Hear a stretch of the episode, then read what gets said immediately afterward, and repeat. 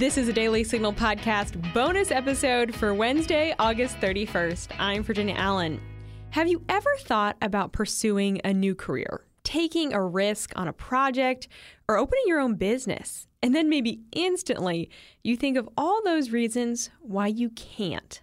We have all been there, but author Colin O'Brady is helping people find a way out.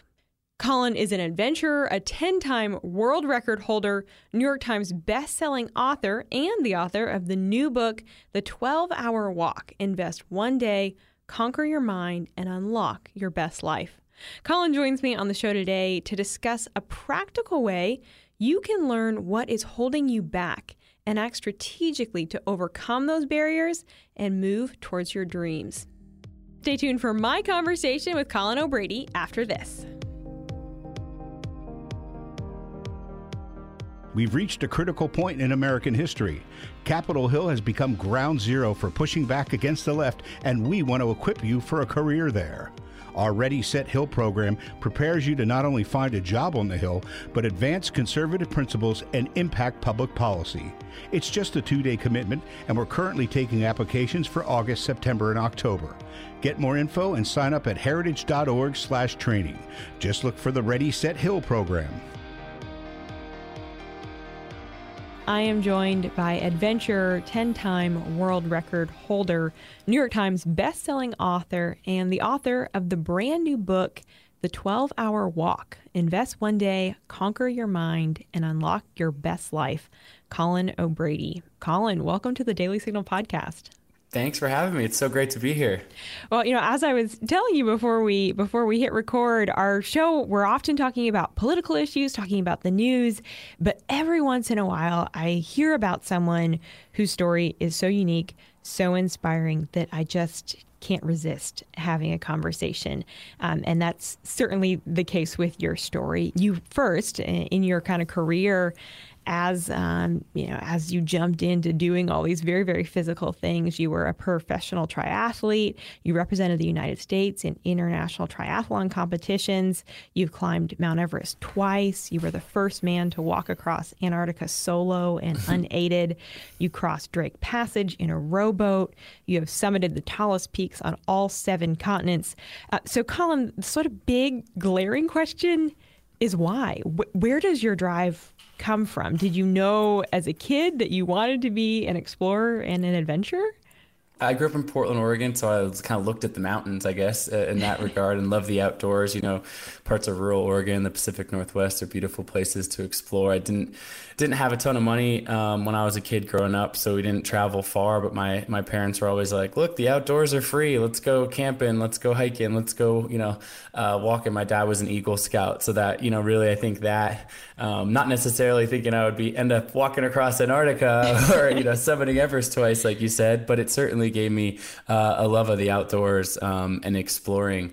But really, it's more than that. It really, the exploration for me and these adventures really are a way for me to dive deep into kind of even my own psychology, mindset, really kind of what I like to say, unlock the human potential that I think that we all have inside of us. And really, this is just a way for me to do that. There's a pretty massive, I think, turning point for me long before I was really thinking about kind of climbing these mountains, so to speak, which is a huge turning point in my life. When I was in my early 20s, I had saved up some money. I'd painted houses every summer. And then after college, I decided to try to see a little bit of the world. So I bought the cheapest student ticket you could possibly buy and, lived off of, $10 a day in youth hostels and sleeping on floors and couches and stuff. Amazing experience as a young person.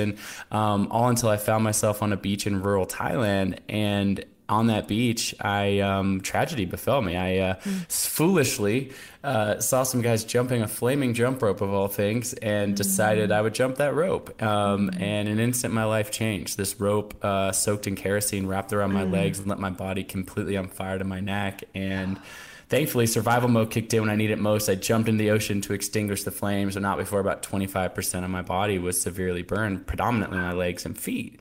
And you know, it's a long story of being in rural Thailand, and I underwent 8 surgeries in like a shack basically, where there was a cat running around my bed and across my chest. So not where you want to be with a bad injury. But there's sort of a turning point in my life, or sort of a heroine to the story, which is my sort of incredible mother. She came to my bedside, and I know how she's told me now how afraid she was, how much she was crying with the doctors, pleading for good news, etc. But she really never showed me that fear. She came into my hospital room every single day instead with this huge smile on her face, just this air of positivity, daring me to dream about the future, just saying like, what do you want to do when you get out of here? Let's set a goal.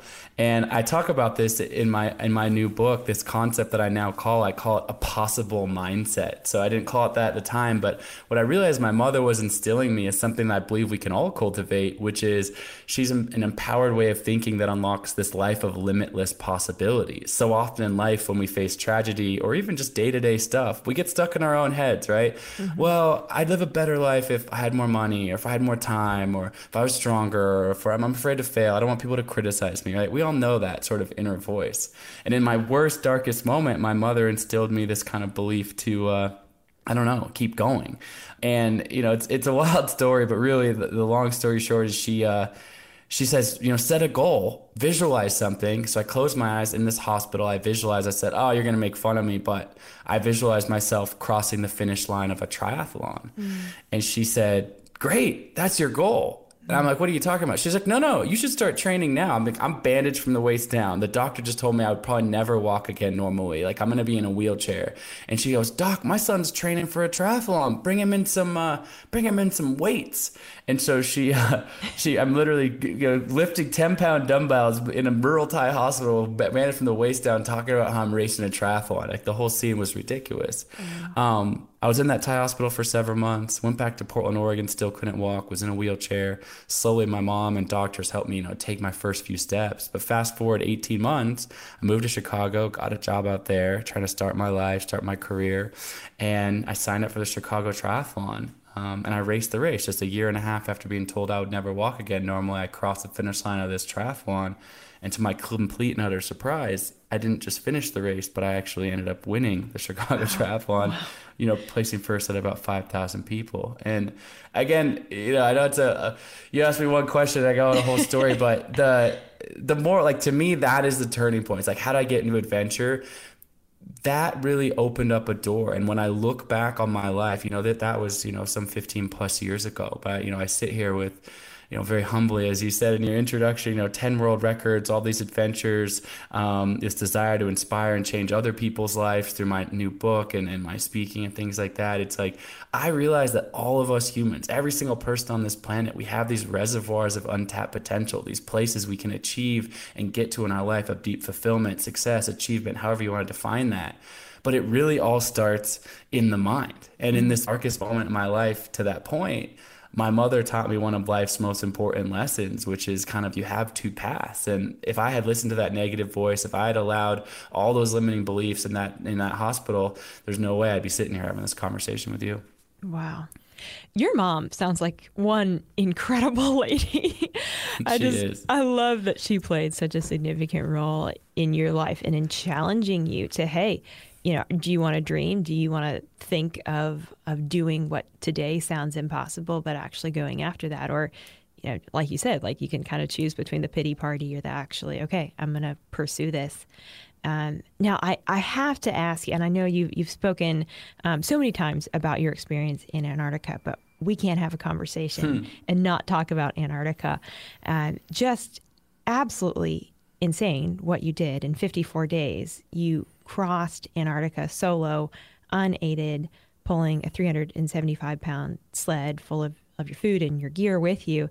And I know that you were tapping into that mindset, that can-do mindset. You had to be, as you're walking for 54 days across Antarctica, experiencing temperatures as low as 80 below, you had to be really taking control of your mind and your thinking and where your thoughts were going.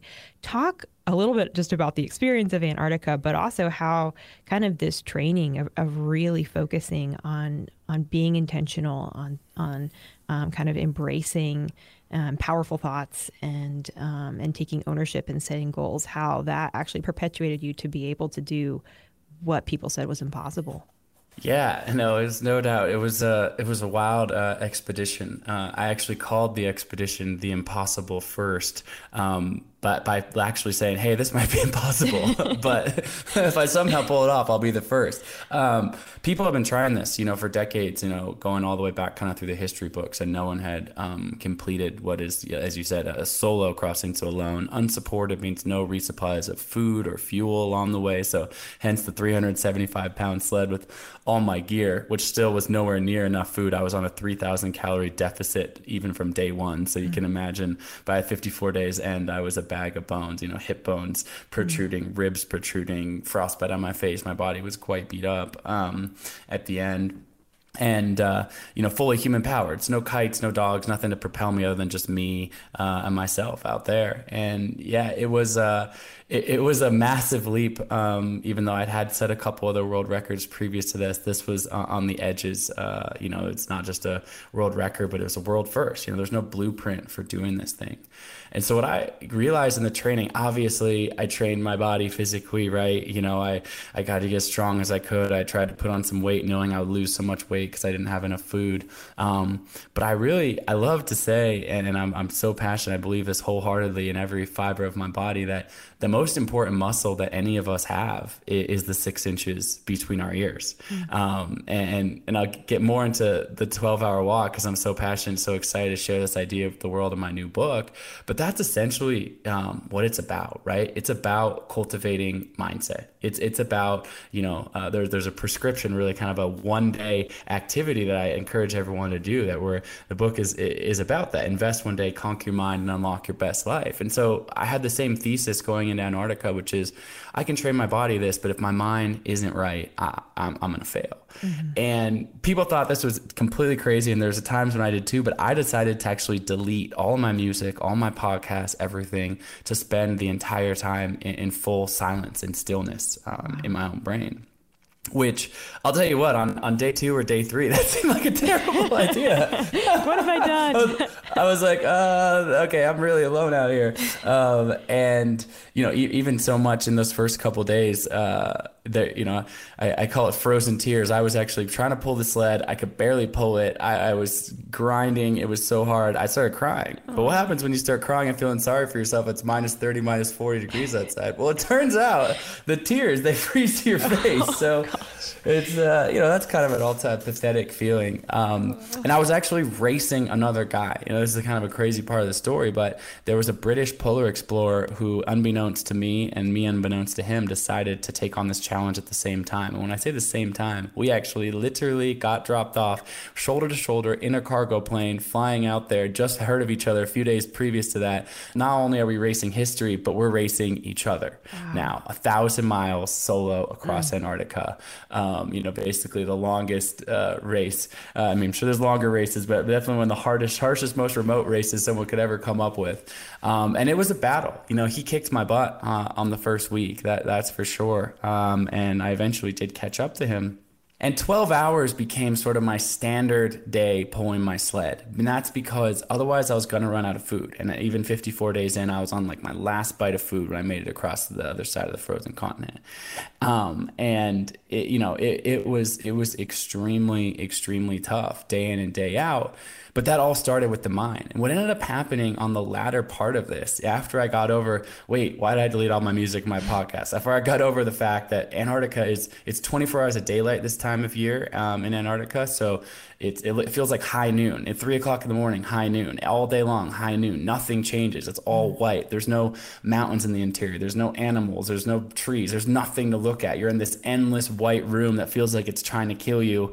And all you are is in your mind, right? And so that can either be the darkest, scariest, worst place. And I'll be honest, at times my mind was that. But it can also be the most strong, powerful, uplifting place. And as I got through the latter part, as my body was declining, as I was beat up, my mind actually started to get stronger. It started to kind of filter out all the noise of the day-to-day life, all the worries, all the fears, all the limiting beliefs. And I got into this place of flow, this place of strength, this place of inner peace. And it was so incredibly beautiful to find this stillness inside my body and soul. And when I crossed, in my previous book that you mentioned, it's called The Impossible First, same as the project, the last chapter of the book doesn't say, you know, the impossible first, I did it, I'm a badass, you know? The last chapter is called Infinite Love, because that was all, at the end of the day, all the competition, all the intensity had kind of washed over me, and I was found this place of stillness, this place of peace, this place of calm, this place of strength, fulfillment, gratitude for family, my wife, etc. And I kind of thought I figured it out. I was like, I figured it out. Like, I have this with me, this stillness in my mind. And for a long time, that was 100% true. The next couple years, I really felt like my mind was as sharp as it's ever been. And then, just as I think we all experienced in in April of 2020, the world shuts down, right? COVID. And I think we all experienced that in different ways, but it was a scary time. It's still, you know, people are dying, people are getting sick, borders are closing, life as we know it is completely turned upside down. We're trapped in our houses. I mean, you know, I was living in that moment too, and I found myself in a small town in Oregon with my wife and my dog, and I had lost that inner peace. I'll tell you that much. You know, I had, and I think we all did, right? Like, it was just this moment in the world's history of just being like, wait, what's happening? And I remember at one point my wife looks over at me and she's like, you've been sitting on the couch for 4 days. You haven't changed out of your pajamas all week. Aww. Like, you've been staring at your phone, just like reading a million articles, like the next, you know, what I call like doom scrolling the news. Don't get me wrong, I love the news, but you know, there's some point where it's just bad headline, it's too much, right? And I was like, you're right. And I thought to myself, you know, when's the last time I felt kind of strong, you know? And I was like, crazy enough, it would have been a few years since my Antarctica crossing. And I said, you know, back in Antarctica all alone, there was some inner peace that I found. So I said to my wife, I was like, this might sound ridiculous, but tomorrow morning I'm getting up early and I'm going for a walk, 12 hours, like I used to in Antarctica all day. And she was just looks at me, she's seen me do all sorts of random stuff. She's like, yeah, all right, have fun, let's do for dinner. And so I walk out my front door, and I was on the Oregon coast in this small town, where my family has a little house.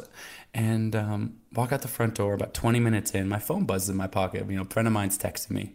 And I, you know, instinctively reach for my phone, want to look at it, about to text him back. And I look at myself, I'm like, what am I doing? Like, I told myself to be out here alone. I've been like doom scrolling the news, staring at my social media all day. Like, maybe I just don't need my phone today either. And so I just put my phone on airplane mode, put it back in my pocket, and spend the rest of the day walking in stillness and silence and solitude.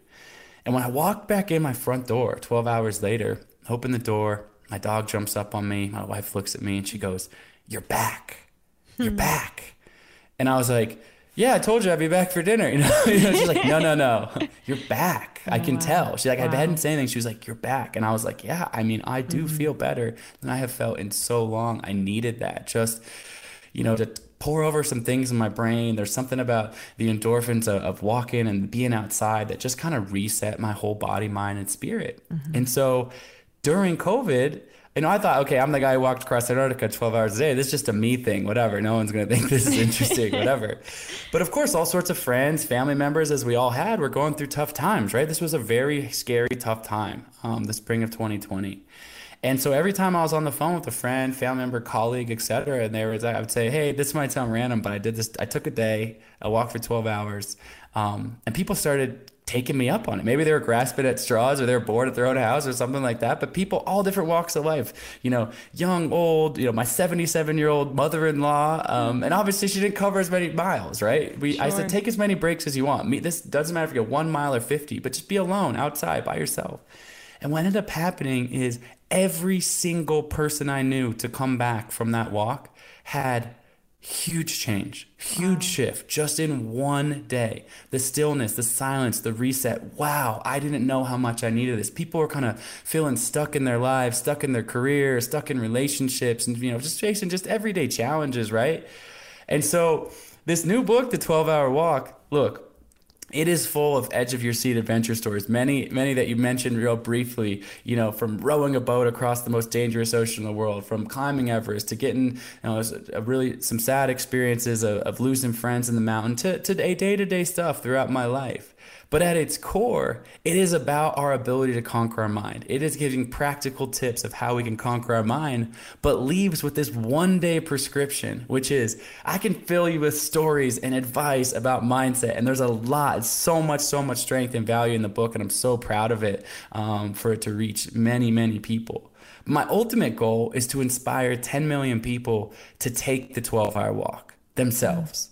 It's completely free. It's right out your front door. You can go on my website, 12-Hour Walk, and sign up. Like I said, completely free, but I'll just send you some inspirational emails. There's an app that tracks you just so you know where you walk and you don't get lost, but the phone's in airplane mode the whole time. And there has just been this resonant positivity that I've seen of growth, of this massive shift. And in just one day, on one hand, 12 hours seems like a long time, and it is, to be alone and walking.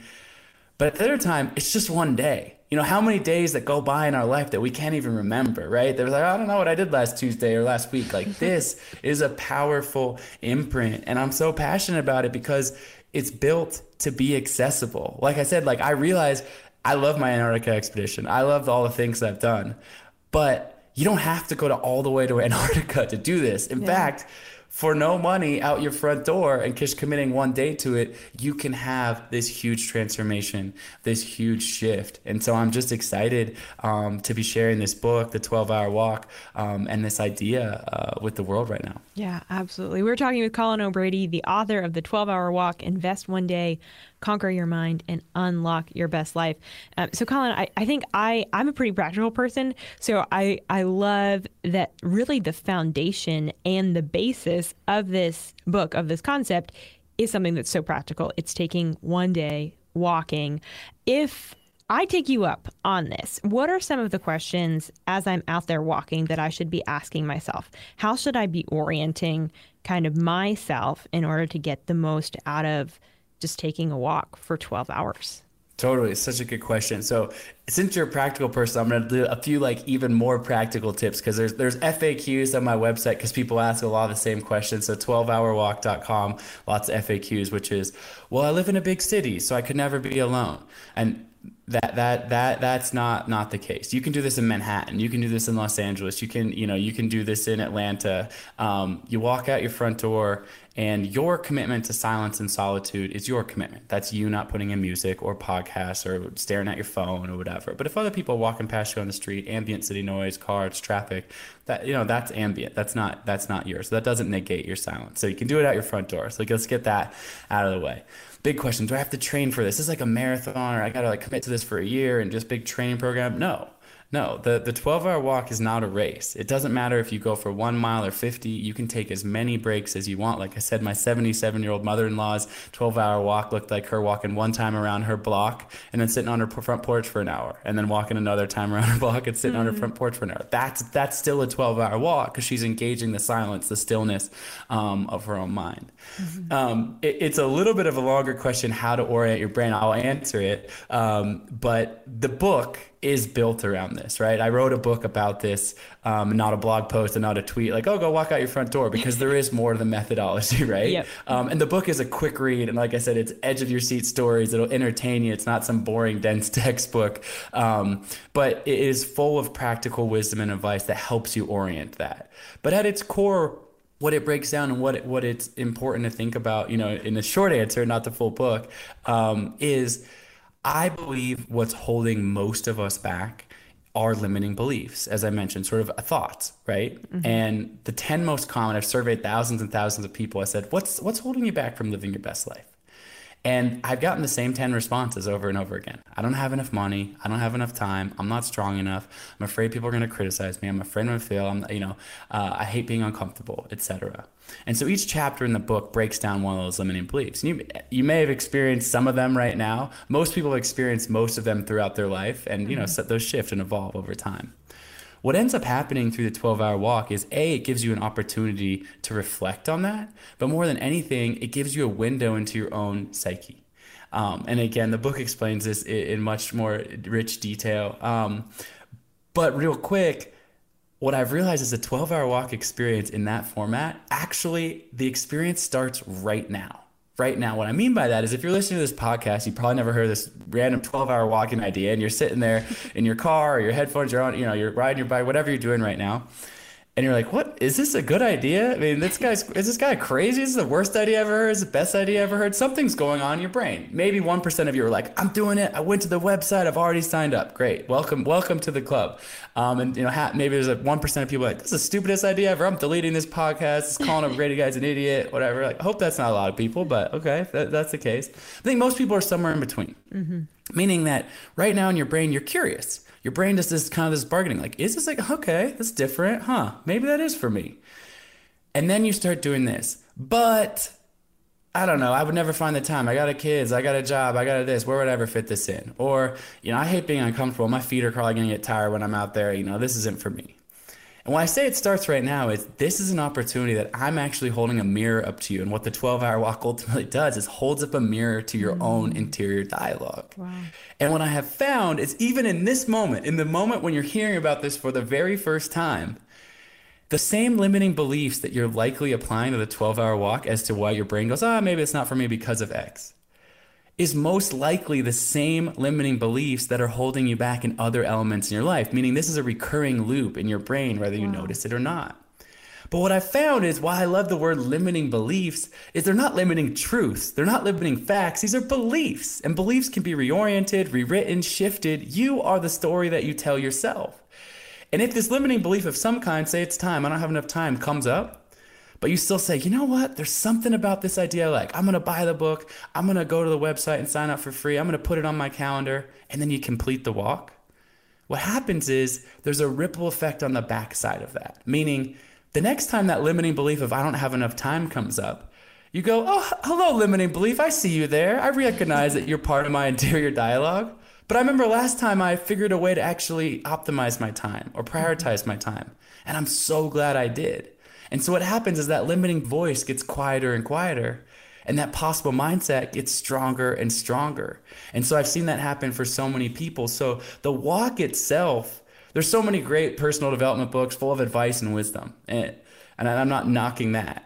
But I think this goes a step deeper because it imprints on your own lived experience in a deep and visceral way. So anyways, that's as short as the answer I give to not read. The answer is read the whole book because it helps orient the walk. But, that's, that makes sense. It does. Well, I think that analogy of the fact that, you know, walking by yourself for 12 hours in total silence is like holding a mirror in front of your face. And it's like, oh man, I can so see that happening. You know, you're kind of there in your own head, in your own thoughts. And then the fact that if you can recognize, wow, all of the reasons why I would convince myself not to just go out for a walk for 12 hours are probably very similar to the reasons why I'm convincing myself to, you know, not pursue that job I've always dreamed of, or not, you know, step into a relationship with this person, or whatever it might be.